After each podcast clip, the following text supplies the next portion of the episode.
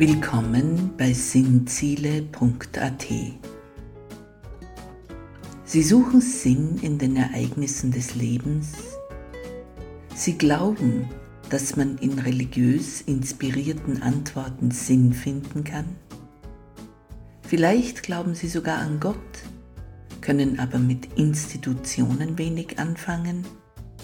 Sie wollen lieber selber denken, selber nach Sinn suchen dann sind Sie hier richtig. Hören Sie den Podcast von Raffaela macht Sinn zu verschiedenen Themen und Fragen des täglichen Lebens.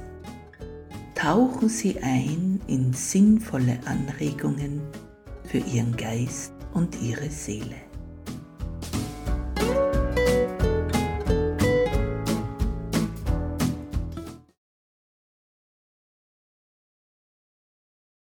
Guten Tag bei Raffaella macht Sinn. Heute im Themenkreis 7 Die Schöpfung und der Sündenfall hören wir im Pott 10 genaueres über die Frau im göttlichen Schöpfungsbericht. Vorher ein Hinweis. Ich versuche die Weisheiten von Dr. Nicholas Schasa vom Israel Bible Institute und seinen Lehren in Israelite Creation in Context vom Mai 2022 korrekt wiederzugeben. Manchmal muss ich zur Klärung von Zusammenhängen erläuternd erweitern. Immerhin ist das Original im Englisch, und zwar einem Englisch, welches wiederum oft poetische, alte griechische oder hebräische Texte übersetzt. Und dann erst folgt meine deutsche Übersetzung. Da und dort bedarf es also Einschüben von mir, um Missverständnisse zu vermeiden. Ergänzungen zur Erschaffung der Menschin, später Eva genannt. A. Mann und Frau sind zwei Teile desselben. In unseren Bibelübersetzungen steht üblicherweise für Mensch wie auch für Mann das Wort Adam. Das ist eine ungenaue Übersetzung, denn Adam heißt Mensch schlechthin, während Mann auf Hebräisch Ish heißt und die Frau heißt Isha. Hier kann man das Zueinandergehören von Mann und Frau sprachlich gut erkennen. Ish und Isha gehören zusammen. Vielleicht lag Mozart mit seiner Namensgebung von Papageno und Papagena näher beim Schöpfungsgedanken Gottes als die Wörter Mann und Frau in unseren deutschsprachigen Ohren aussagen. Sogar im Englischen ist der Wortgebrauch mit man und woman noch besser illustriert als im Deutschen. B. Die perfekte Hilfe. Weiters steht in unseren Bibelübersetzungen oft, dass es gut wäre, hätte Adam eine Hilfe. Oder Gott sagt, ich will ihm eine Hilfe machen. Was soll das bedeuten? Eine Hilfe kommt Adam alleine nicht zurecht. Im Hebräischen steht aber, ich will ihm eine Esa Knekdo machen. Dr. Schaser führt uns durch die genauere Bedeutung von Esa Knekdo. Er sagt, Esa ist eine Hilfe, das stimmt, aber nicht eine Küchenhilfe oder Erntehelferin oder Dienstmagd, sondern in der Bibel meint Esa fast immer die Hilfe Gottes für Menschen, die Hilfe Gottes für das Volk Israel. Also Eva ist für Adam wie die Hilfe Gottes für Menschen. Esa in Hebräisch in der Bibel hat zu 98% mit Gott zu tun, ist also ein mächtiges Wort. Und Knekto ist zusammengesetzt aus drei Wortwurzeln. K bedeutet wie oder so wie. Das O am Ende des Wortes bedeutet sein oder seine. Und in der Mitte ist Nagat. Das bedeutet vor jemandem stehen. Auf Deutsch eher jemandem im Angesicht stehen. Im Englischen to stand before somebody. Auf Deutsch ist es schöner zu sagen, eine Klammer auf, gottgegebene Klammer zu Hilfe, die vor ihm, dem Mann, von Angesicht zu Angesicht steht. Ein gleichwertiger Partner für den Mann ist die Frau. Die Isha füllt den einzigen Mangel, den Gott in der perfekten Schöpfung sieht, auf. Denn Gott sah, dass es nicht gut war, dass der Mensch alleine ist, während alles andere gut war. Die Isha ist also das letzte Fehlende in der Schöpfung, wie ein Schlussstein in einem Gebäude, damit dann wirklich alles perfekt gut ist. Interessanterweise wird Adam im hebräischen Schöpfungsbericht nie Mann genannt, bis die Frau da ist. Isha. Frau heißt sie deswegen, weil sie aus dem Mann Ish genommen wurde. Also in Genesis haben wir eine perfekte Geschlechtergleichwertigkeit. C. Rippe oder Seite. Weiter sagt Dr. Schasa, dass es eine Textstelle gibt, die leider sehr oft falsch übersetzt wurde und auf diese Weise große Missverständnisse hervorbrachte. Es ist das hebräische Wort Zela, Rippe. In Genesis 2.21 sagt es, da ließ Gott der Herr einen tiefen Schlaf auf den Menschen fallen, so dass er einschlief, nahm eine seiner Rippen und verschloss die Stelle mit Fleisch. Alle Übersetzungen besagen immer, dass Zela Rippe heißt. Nun, in der hebräischen Bibel kommt dieses Wort Zela circa 40 Mal vor und es bedeutet nicht ein einziges Mal Rippe. Es bedeutet immer die ganze Seite von etwas beziehungsweise die zweite Seite von etwas. Zum Beispiel finden wir es bei der Arche des Noah. Dort spricht es von einer Zela am Schiff nun haben Schiffe keine echten Rippen, sondern sie haben Seiten. Also, Gott nahm die Menschin aus der Seite des Menschen Adam, nicht aus einem Rippchen von ihm. Man kann das auch noch in Genesis 2, 23 bis 24 bestätigt sehen. Denn Adam sagt, als er Eva erblickt, Endlich, das ist Bein von meinem Bein und Fleisch von meinem Fleisch. Wäre sie nur aus seiner Rippe genommen gewesen, hätte er sagen müssen, endlich, das ist Bein von meinem Bein. Ende. D. Warum ist es überhaupt wichtig, dass die Frau nicht nur aus einer Rippe des Mannes gemacht ist, sondern aus seiner ganzen Seite, eigentlich seiner Hälfte genommen ist. Nun, die Idee der Schaffung aus der Rippe erzeugte das Bild einer minderwertigeren Schöpfung, die ohne Mann gar nicht lebensfähig wäre.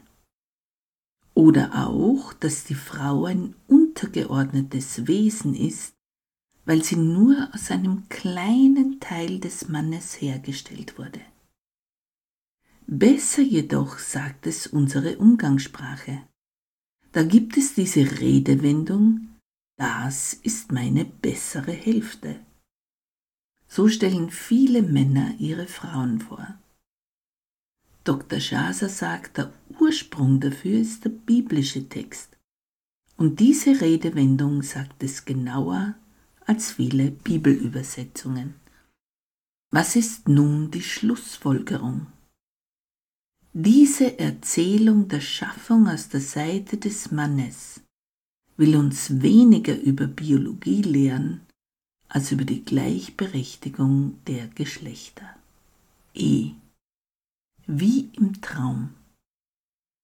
Und noch eine Ergänzung zu Genesis 2.21, als es da heißt, dass Gott einen tiefen Schlaf auf Adam fallen ließ. Manche Menschen meinen, das wäre so eine Art Betäubungsschlaf gewesen, während Gott die Eva sozusagen aus Adam heraus operierte. Dem ist nicht so. Allerdings, Gott ließ einen tiefen Schlaf auf Adam fallen, hörte sich in unseren westlichen Sprachen nach Tiefschlaf an, nach Knockout, nach der kriegt nix mehr mit an. Aber das bedeutet das hebräische Wort überhaupt nicht. Das hebräische Wort hier heißt Tardema.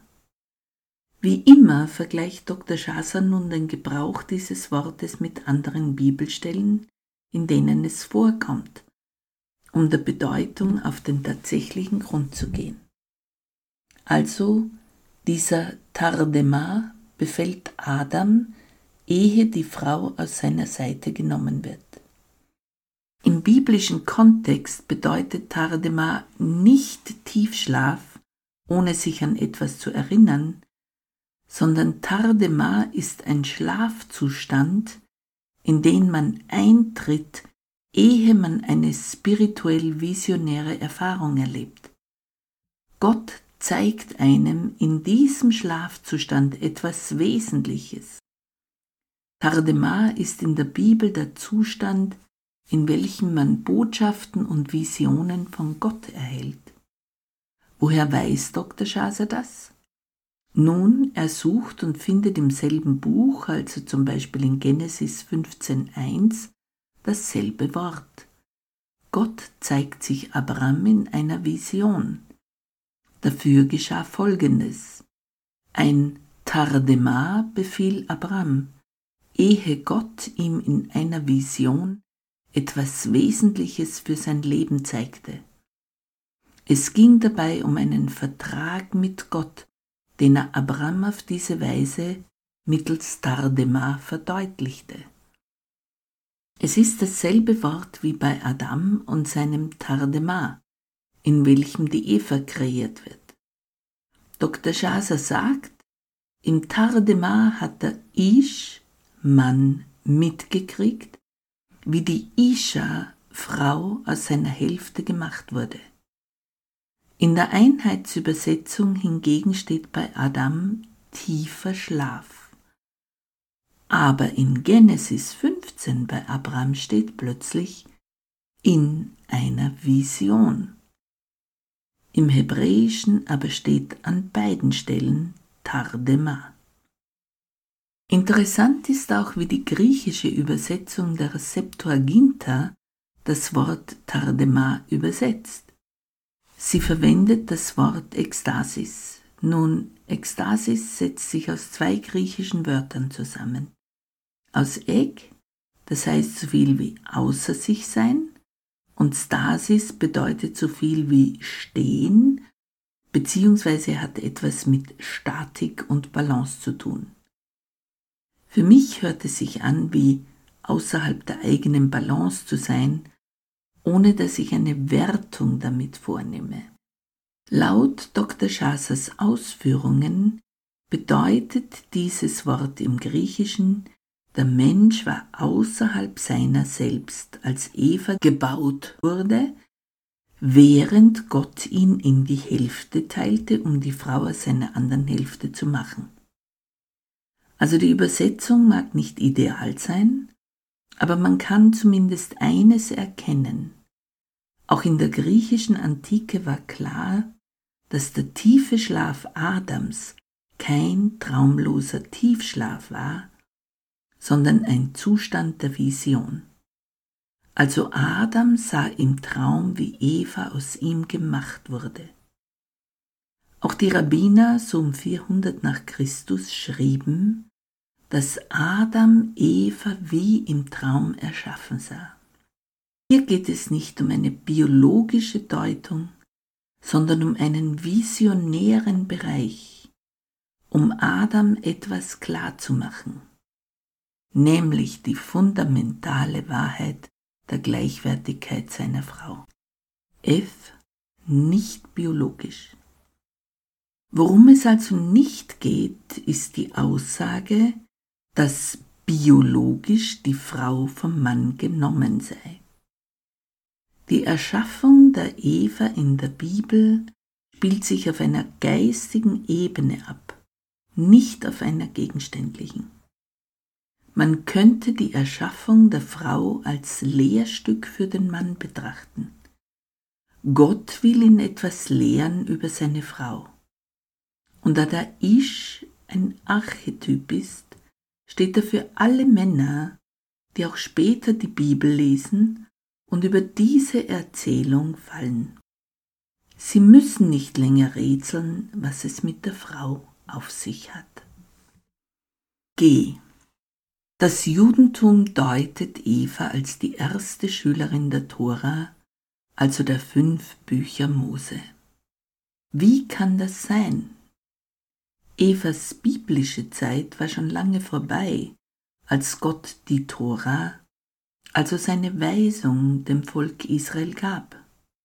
Nun, Rabbiner hielten vor vielen Jahrhunderten fest, dass Eva, wie in der Lehre der Tora üblich, einen Zaun um Gottes Gebot gebaut hatte. Wie meinten sie das?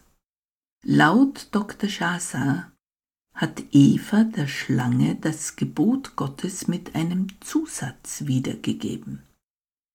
Sie sagte, wir dürfen von allen Bäumen essen, außer von dem Baum in der Mitte. Soweit so gut, das sagte Gott dem Adam. Eva ergänzte aber dazu, Gott sagte, den dürfen wir nicht einmal berühren. Das sagte Gott aber nicht. Also die Rabbiner erkennen in dieser Bemerkung den Zaun, soll heißen, das Gebot wird durch einen Zusatz scheinbar verschärft. Sie dürfen den Baum nicht einmal berühren. Nun, wer aber den Baum nicht berührt, der kann gar nicht davon essen. Dieser Zaun bewahrt also vor der Übertretung des Gebots. Eva baute schon eine Vorstufe, den Zaun ein, damit sie erst gar nicht sündigen könnten.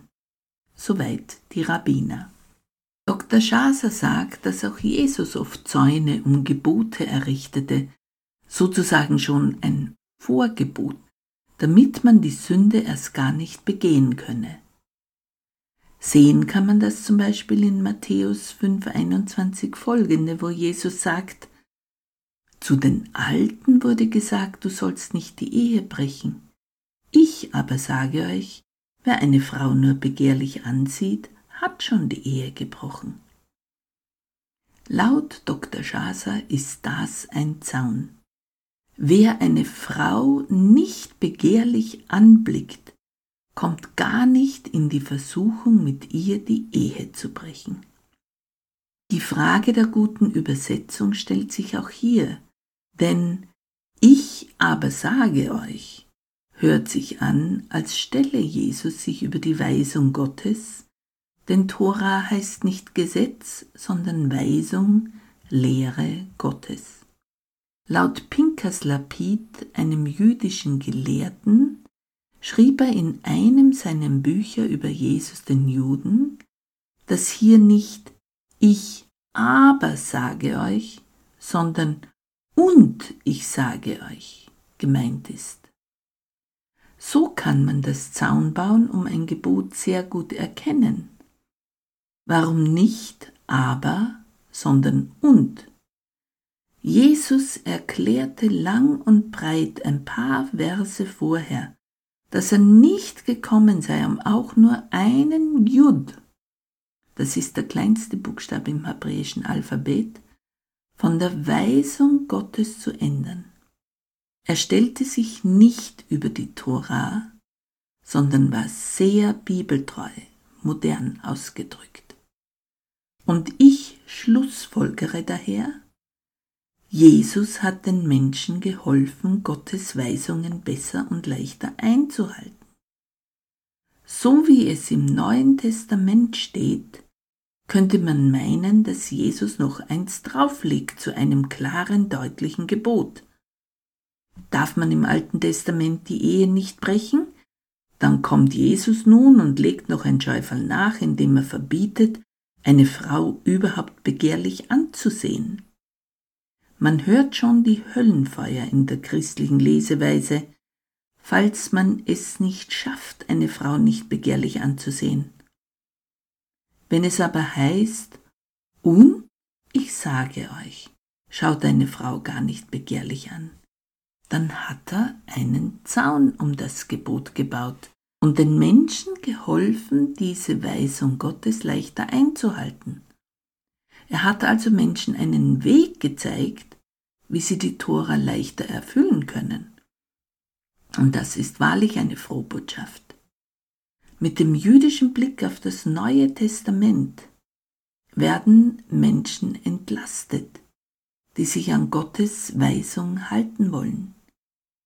Plötzlich gibt es einen Weg, wie ich das Gebot einfacher und besser erfüllen kann.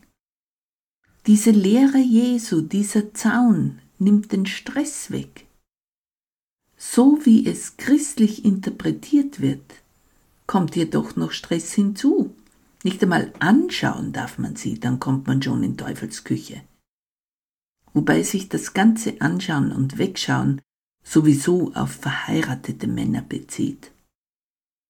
Also, wie es modern so schön heißt, ein ganz anderer Zugang zu Gottes Wort wird uns hier eröffnet. Wenn Jesus dann sagt, Nehmt mein Joch auf euch, denn mein Joch ist leicht, aus Matthäus 11, dann passt das wirklich zusammen. Wie es im Motto des Israel Bible Institute lautet, man muss die Bibel nicht neu schreiben, sondern nur neu lesen. Und ich sage euch, am besten mit den Augen und dem Sinn jener, aus deren Volk Jesus kommt. Amen. Weiter geht es nächste Woche. Bis dahin verbleibe ich Ihre Raffaela und Gott segne Sie. Amen.